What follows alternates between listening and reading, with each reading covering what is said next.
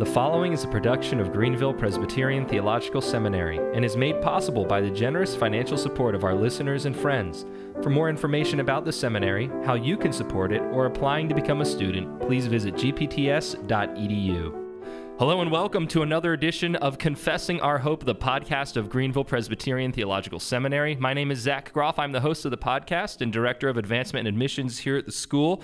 And I have the pleasure of welcoming into the studio by Zoom this morning Dr. Carl Trueman. Dr. Trueman, thank you for joining me. It's great to be with you, Zach. I hope all is well with you in uh, Greenville. Yes, it's sunny and, and beautiful, as I'm sure it is in Western Pennsylvania. Uh, it's beautiful, but not quite so sunny at the moment.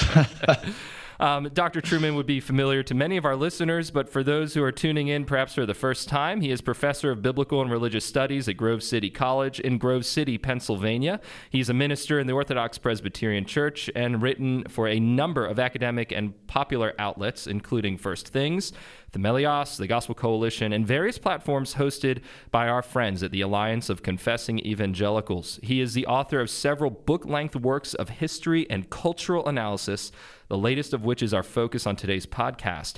Now, it's worth mentioning that much of the material we will be discussing today came out of research conducted through the course of Dr. Trueman's year spent as the William E. Simon Fellow in Religion and Public Life at Princeton University. His new book, recently published by Crossway, is entitled The Rise and Triumph of the Modern Self Cultural Amnesia, Expressive Individualism, and the Road to Sexual Revolution. And in the book, Dr. Trueman presents an historical account of the roots and development of the sexual revolution as a symptom rather than the cause of the human pursuit of meaning through identity. Now, Dr. Trueman, over the past several months, you have given uh, several interviews about this book and its contents. I have found these interviews very helpful, even as I work through the book myself. And for high level overviews of the book, I would refer any listeners today to those interviews with Dr. Jonathan Master, Dr. James Dolezal on the Theology on the Go podcast, or with Dr. Albert Mohler on the Thinking in Public podcast.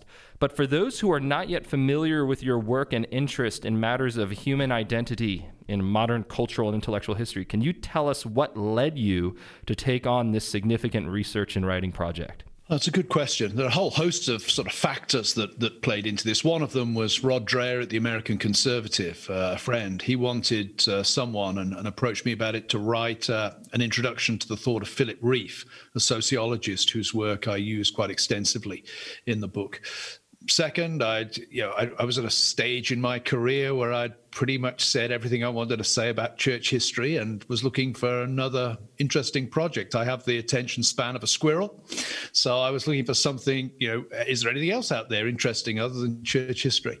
Uh, and thirdly, uh, I'd become very uh, intrigued by the statement, "I'm a woman trapped in a man's body." Uh, uh, how that had come to be uh, not simply uh, plausible, but uh, but almost compulsory in terms of having to accept its plausibility in society.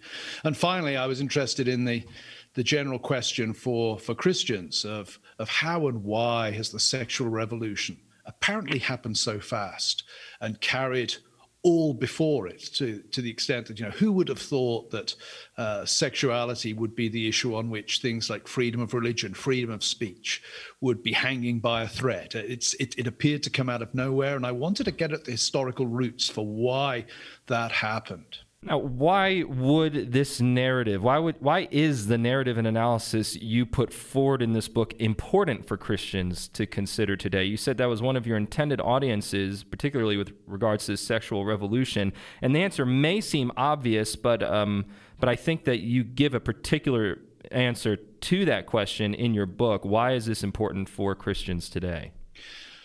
I think the main reason is that, that Christians, like, like a lot of people in general, we tend to think symptomatically. We tend to see the symptoms and treat them in isolation. We tend to think that the problem with gay marriage is gay marriage, and therefore, if we can just get the Supreme Court to, to rule the right way, problem solved. What I wanted to do in this book was make Christians realize that although the sexual revolution represents perhaps the most dramatic set of symptoms of the modern condition, those symptoms are reflective of a much deeper underlying condition, a transformation really in, in how human beings think of themselves and their place in the world. And, and that I think has a, a couple of uh, implications for Christians. One, I think it it stops us from a naive belief that electing the right guy as president or getting the right Supreme Court justice will solve the problem. I think it makes us realize the problem's much bigger than that. That's not to say that those things aren't good. It isn't good to have thoughtful Supreme Court justices, presidents with integrity, etc., etc. Those are good things, but the problem is much deeper, much greater than, than any single person or single institution can can solve. Secondly, I think there's an apologetic dimension to this, uh, and we know when we read the Book of Acts, Paul Paul doesn't just shout Bible verses loudly at people he meets he always seems to have an understanding, we might say, of where they're coming from. Yes, they're all sinners, but he knows that the sinful way of human beings thinking is very culturally specific. And if you really want to engage somebody, you've got to understand to some extent how they think about the world. So, the second aspect, I think, of this book is I wanted to try to help Christians not only see the size of the problem, but also see the specific nature of how the problem of sin manifests itself today. And thirdly, I hope, sort of flowing on from that, there's also pastoral implications of this. I mean, the one hand, uh, uh, uh, the pastoral implication of point one might be that that pastors would be would be uh, would do well to to teach their people that no, you know, getting X elected is not going to solve the problem. We we have a much bigger issue here.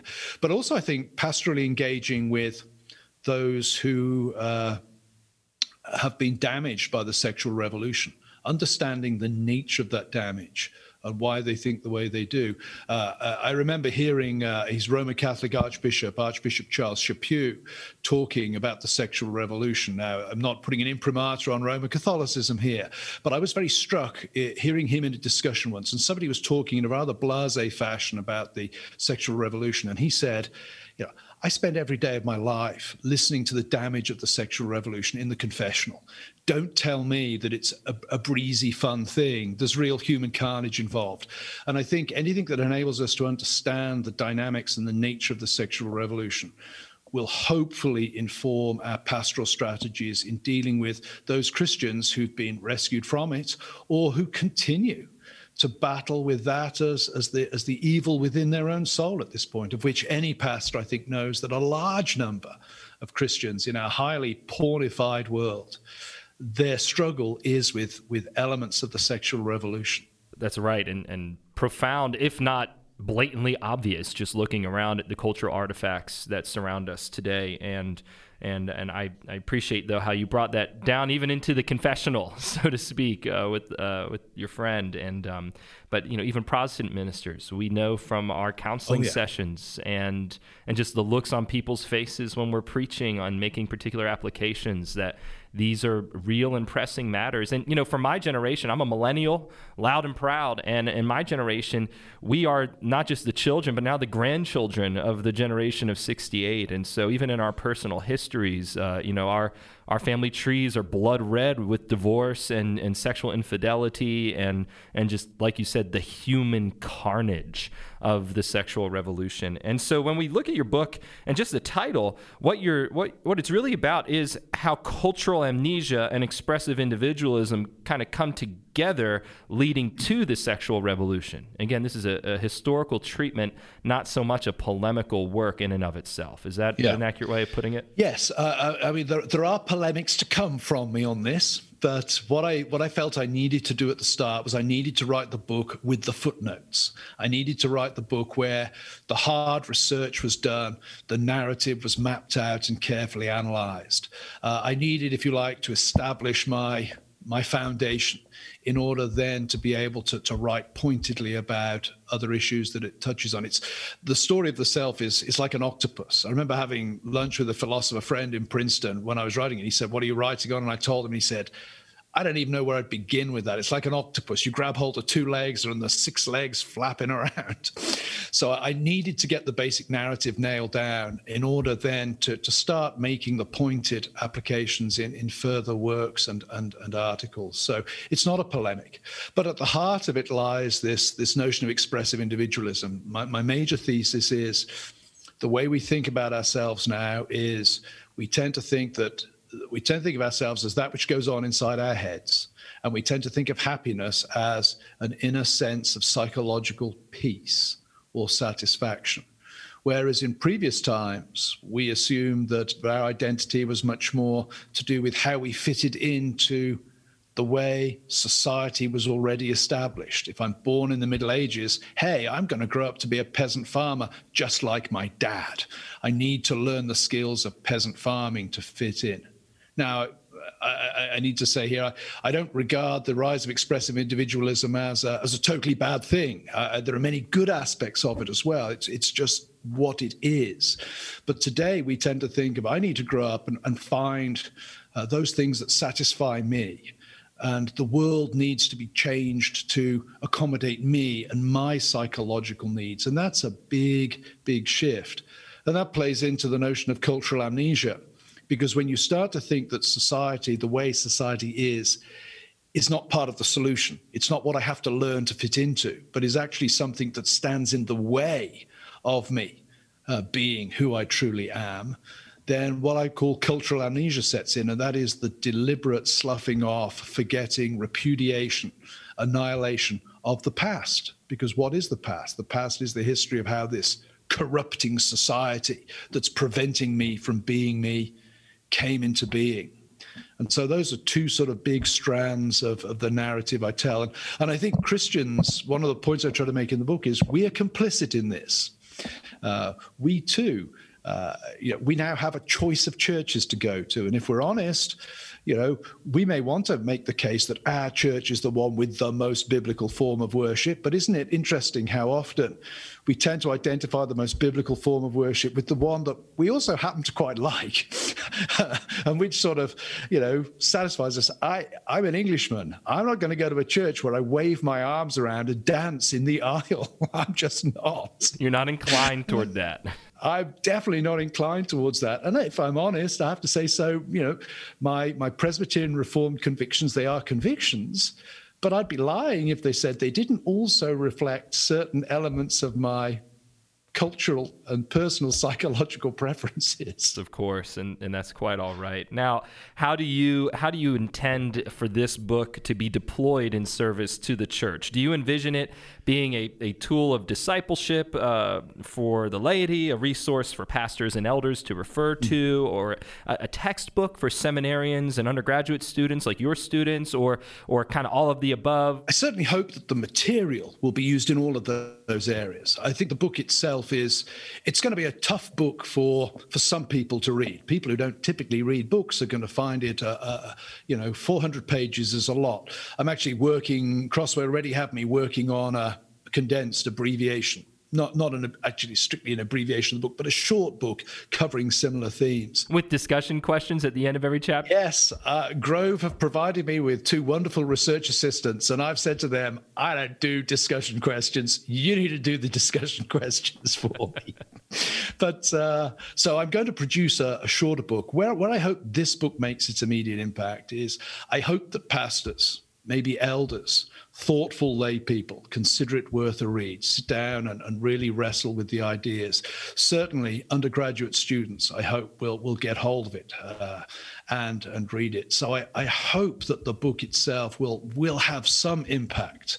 But I suspect the, the sheer length in our high pressure, time is at a premium world, the sheer length will make it, it tough uh, for people to sit down and read cover to cover. Yeah, certainly. Well, well, as we move into the content of the book, the one point I do wish to make here at the head of the the discussion is that you know, as as long as this book may seem, even to some of our listeners, and I think my listenership uh, here on this podcast generally are reading people, but as long as this as this book may seem as lengthy as it may be, it is uh, much briefer than wading through the 17 or so thinkers with whom you substantially engage in the course of the book. And so I noted no fewer than that many and, and ranging from the Enlightenment philosopher Jean Jacques Rousseau to the father of psychotherapy Sigmund Freud to the feminist authors Janice Raymond and Germaine Greer and their detractors. But there are three 20th century thinkers in particular, whom, if you just took those three and their corpus of writing, would be would fill a library. Philip Rieff, Charles Taylor, and Alasdair MacIntyre, who proved to be of central importance to understanding the historical reality which you're addressing in the book.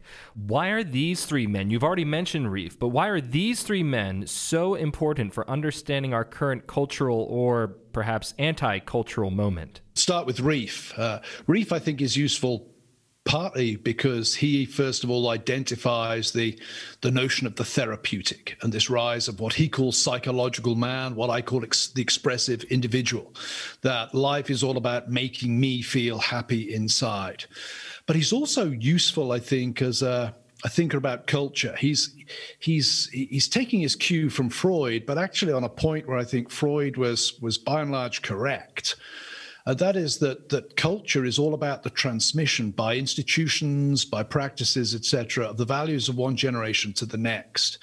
And cultures are defined by that which they forbid. In other words, you can go to the heart of a culture by looking at the behavior that it finds unacceptable. And one of the things that that does when you apply it to today, of course, is wow. Uh, the whole idea of something being sexually unacceptable has almost vanished from our culture now. Pedophilia would be one that thankfully remains in place, but it's almost unique on that front. And typically, pedophilia is repudiated on grounds of lack of consent rather than an intrinsic wickedness to the act itself. Well, if Rieff is correct and cultures are defined by, by their sexual codes and that which they forbid, that puts us at a very, very precarious position particularly drawing on another point of Rieff when we think that historically elites, teachers, politicians, schools, etc., etc., their task is the preservation of the past culture or the modification of it for the, the, the contemporary situation all of those groups are now committed to cultural amnesia, to the overthrowing of, of the values of the past, to the denigrating of the values of the past. That too means that we're at a very, very dangerous and unstable point in our culture. And we are recording just a week after the. Uh, uh, the the crisis in the capital in in DC. Now, I don't, I don't want to make too much of that and say that's the wave of the future, but that's the kind of thing that happens when cultures start to fracture, fragment, fall apart, when a sense of, of coherence and identity begins to disappear. So, Rieff is very interesting on that front. Taylor was useful for me. Uh, he's he's very good on expressive individualism and the rise of expressive individualism, and I think he's correct in seeing Rousseau and the Romantics as the point at which that that modern psychological self starts to really gain traction culturally He's also very helpful for helping us to understand that identity, even though the expressive individual thinks that identity is a monologue, it's actually a dialogue. We tend to think we can be whatever we want to be, but as Taylor points out, the thing about identity is not only that you want to be yourself, you also want to belong. And that means that you have to look to society for the frame of reference of belonging. And that, I think, goes to why uh, the sexual revolution. It's it's not akin to well, if my neighbor is gay, it neither picks my pocket nor breaks my leg. That's fine. I don't have to approve of him, but but he, he's free to do what he wants to do. That's not enough. Your neighbor wants to belong, and that means your neighbor wants full acknowledgement from society, from everyone in society, for his identity, and that's why we we face such polarized and and uh, uh, highly charged politics surrounding the issue of identity today. So Taylor was very helpful on that point. MacIntyre is perhaps the one I use least, but MacIntyre's central insight is this that in a world where society no longer agrees on, on what he calls the meta narrative, the big story of what that society is, uh, ethics. Uh, claims to to what is good and what is bad become little more than expressions of emotional preference. Uh, we might say that homosexuality, is wrong. MacIntyre would say, but in today's society, what you're really saying is, I personally disapprove of homosexuality, or I personally disapprove of bo- abortion, because we have no agreed framework in which to uh, to say uh, that something is right, wrong, good, or bad. And that leads to increasing anger in ethical and moral and public debates because there is no basis upon which we can agree beyond who shouts loudest as to, to what is right and wrong. And again, that goes to much of what sadly appears to be happening in the West in general and America in particular at this particular juncture in time. Now, as confessional Presbyterians, you're a minister in the OPC. I'm a licentiate in the PCA on the road to ordination. We emphatically champion the sufficiency of Scripture for all of life. And, yeah. and understanding Scripture to be our one infallible rule of faith and practice how can we appropriate then the philosophical and even theological output of those who do not share our commitment to biblical truth? And particularly these thinkers but even others beyond it. This is kind of a general question but if you want to drill down on it for your uh, project here i think that would be a helpful thing to unpack for our listeners. Sure. Well i'm a big believer in uh, in general revelation. I'm a big believer in common grace uh, it seems to me that, for example, human beings have a moral sense. We may disagree on the content of that morality sometimes, but all human beings have an intuitive sense of, of justice, even if they disagree, for example, on what justice is. With the current debates about social justice. I don't disagree with those with whom I disagree about the importance of justice and that human beings should be concerned about that. I may disagree with the definitions they put forward the heavens show forth the glory of the Lord. I, I, think that we what we have in thinkers like Rieff, uh, uh, MacIntyre, and Taylor, we have resources there with great insights into how societies and cultures function that uh, can help us as Christians decode what's going on. Bottom line is do you need to have read Charles Taylor in order to be an effective one on one evangelist? Absolutely not. Would it have been helpful to read him? It, it may well be so in, in certain contexts. So, in using these figures, I'm not wanting to deny the sufficiency of Scripture at all. I think what I'm doing, if you like, is is you know to use the old cliche, I'm plundering the Egyptians. Uh, I'm I'm doing the Daniel thing. You know, the church is in exile here, so wow, let's use some of the wisdom of the world around us that is not inconsistent with the Bible or is even reflected in the Bible at key points, but may be expressed more sharply uh, than some Christian thinkers in non Christian thinkers. Let's use them. Freud has a deep understanding that human beings left to their own devices are dark, destructive, and evil creatures. Now, I root that in the fall. He sees that as an intrinsic part of human nature.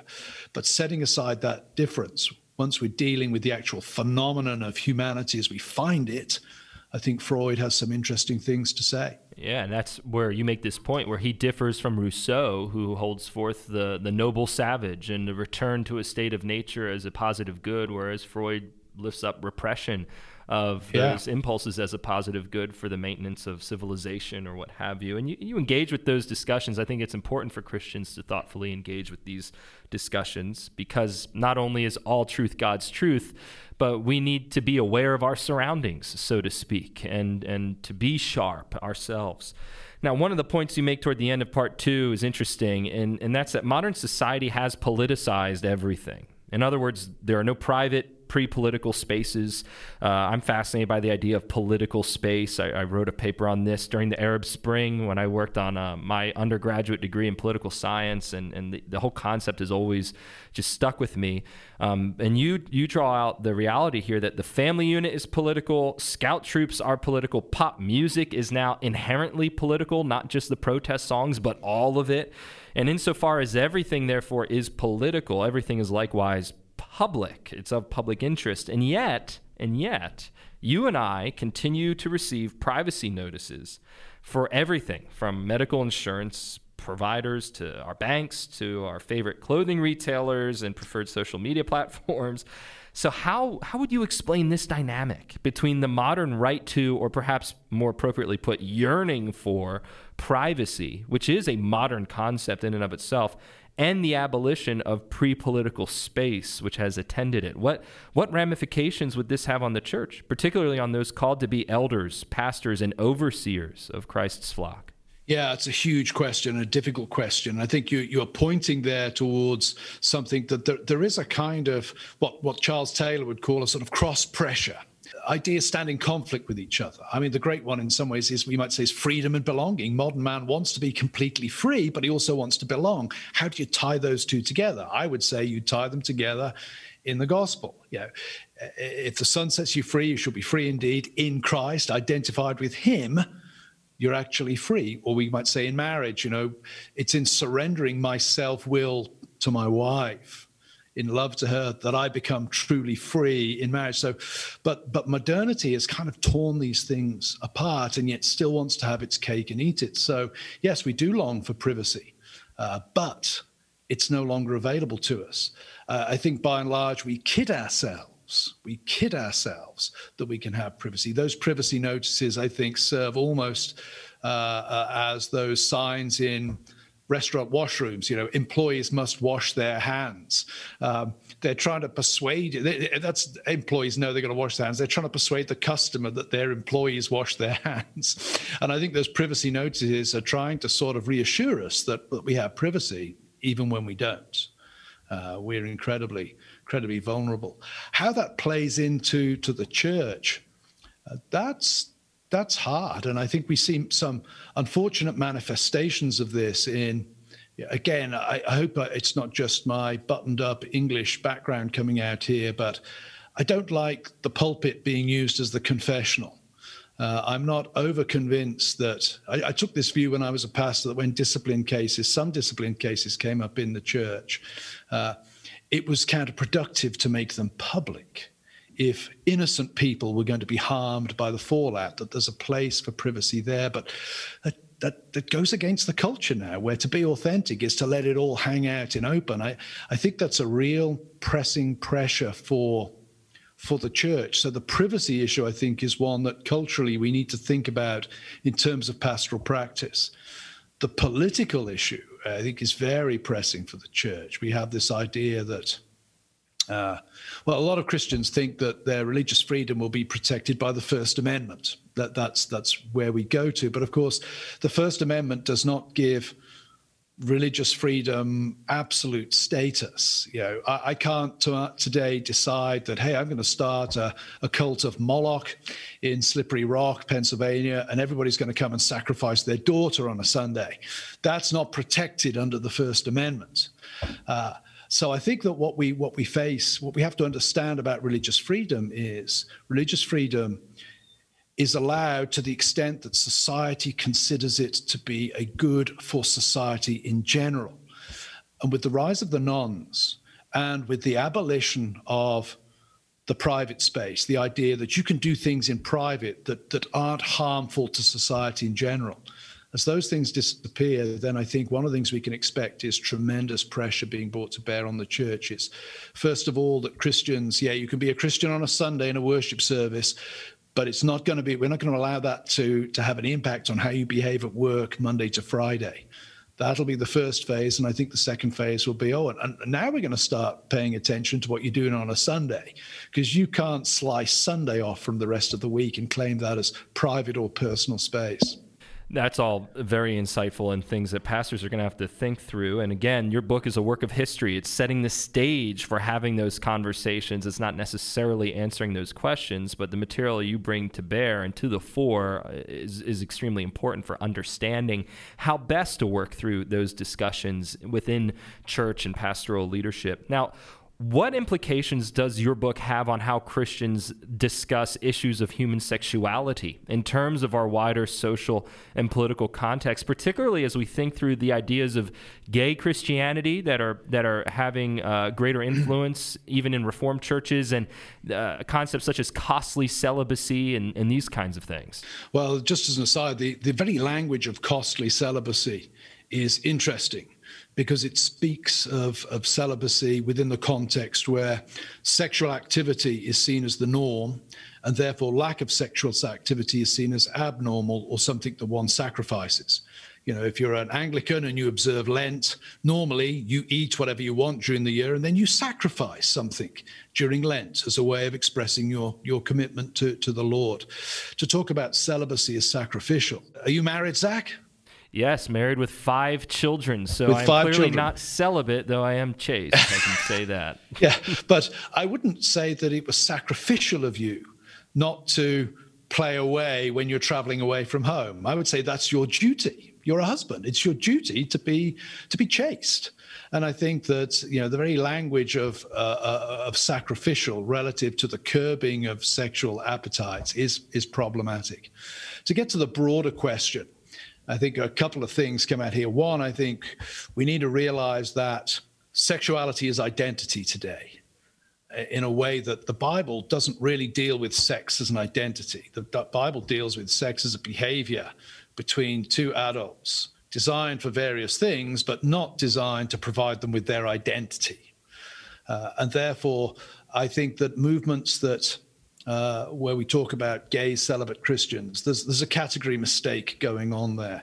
Let, now, let me just say, I very much appreciate the fact that somebody who's you know whose sexual desire is leading them in a homosexual direction. I think their celibacy is something that should be affirmed and encouraged and supported. My problem is not with the celibate dimension of that. My problem is with what I consider to be a, a concession to modern notions of identity that gay is being used. I think that's problematic. Uh, you know, and, I, would be happy to sort of flip the coin and say, and, and, that's why, you know, I don't describe myself as a straight Christian because actually I don't regard my straightness as my identity. I regard sex as something that one does, not something that one is, and I think that's the biblical position. So I think the first thing one would have to say is we need to we need to think very carefully uh, about identity labels.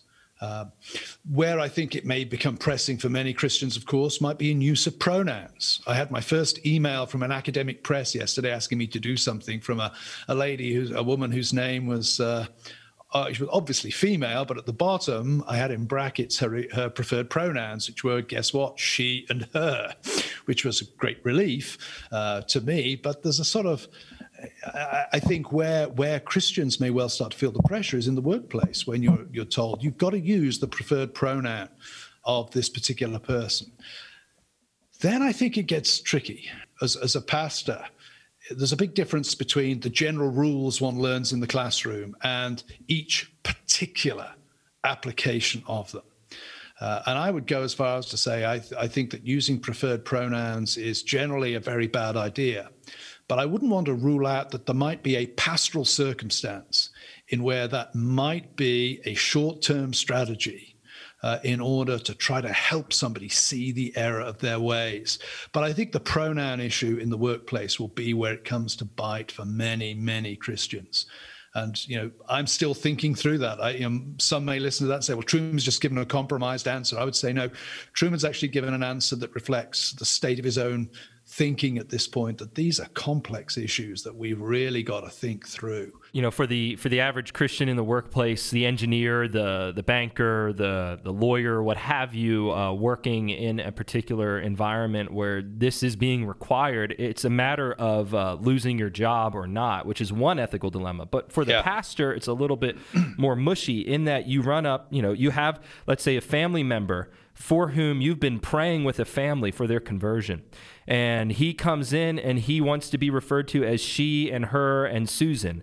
Now, as the pastor, do you how do you navigate that? On one yeah. hand, does acquiescing to his desire to be referred to as ma'am uh, pose a risk to the maintenance of Christian integrity and the truth. But yeah. on the other hand, does refusing to do so break Christ's commandment to uh, to have compassion and to bear with and, and love one's neighbor in a long suffering sense? Now, surely loving doesn't include uh, accommodating delusion and, and lies. But at the same time, you know, do you run roughshod over somebody? How do you navigate that? And it is tricky. You know, I have my position that we don't acquiesce, we don't accommodate. Yeah. And I have people I love who you know they want to be referred to as something which they're not and i'm i'm going to refuse to do that but to do so in a loving manner that yeah. doesn't run roughshod over somebody and and totally destroy your witness I, I guess and i think at this point as well we need to be very charitable with our leaders on this one because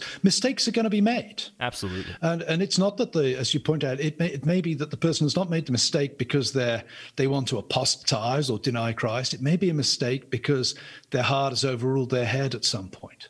And I think we need in these very uncertain and choppy waters to be very charitable and very tolerant of of the mistakes our leaders make. You know, you don't pull the trigger on the pistol the first time the person crosses the line. So I would make a plea to our listeners, you know, pray about this, pray about this, and and try to be as compassionate as you can, particularly with your pastors who are facing very, very difficult situations. And the reality is, uh, pastors and ministers and elders are going to be working with uh, family members of, of these kinds of individuals much more, sorting through ethical dilemmas, whether or not to go to that wedding, whether or not to, yeah. to, to use the pronoun themselves and asking you for advice as to what to do. That's really yeah. where it's going to come down. You know, I, I, know we're running up on our time here, and you are an historian. And so I want to close today with a question of historical interest for the church in our present cultural moment. What historical precedent, if any, do we have for the challenges facing the church today, and what can we learn from our forefathers in the faith? Yeah, it's it's a difficult one because in some ways there is no there is no exact point of comparison. I myself go to the second century.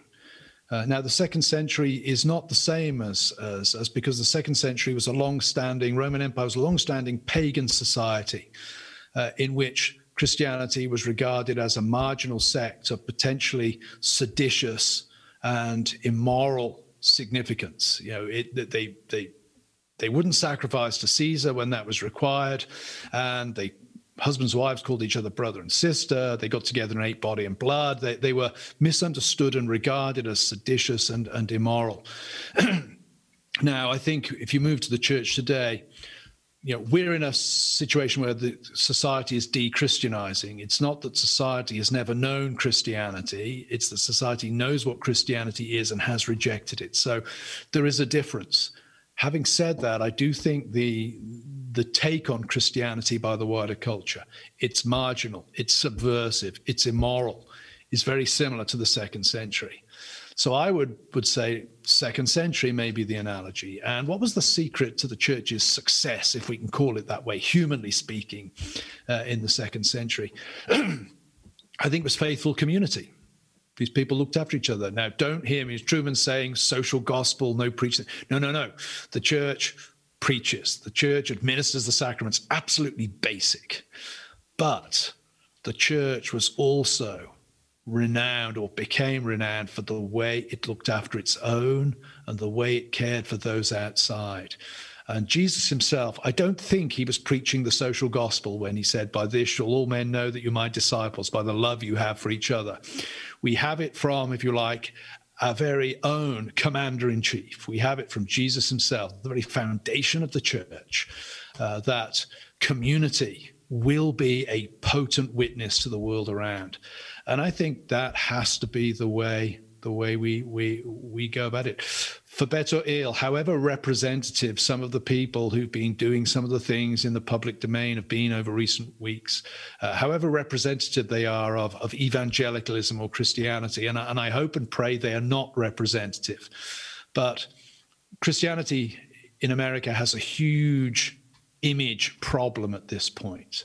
And the only way to solve that is to be Christians with integrity. We can't engage in some spinning propaganda campaign.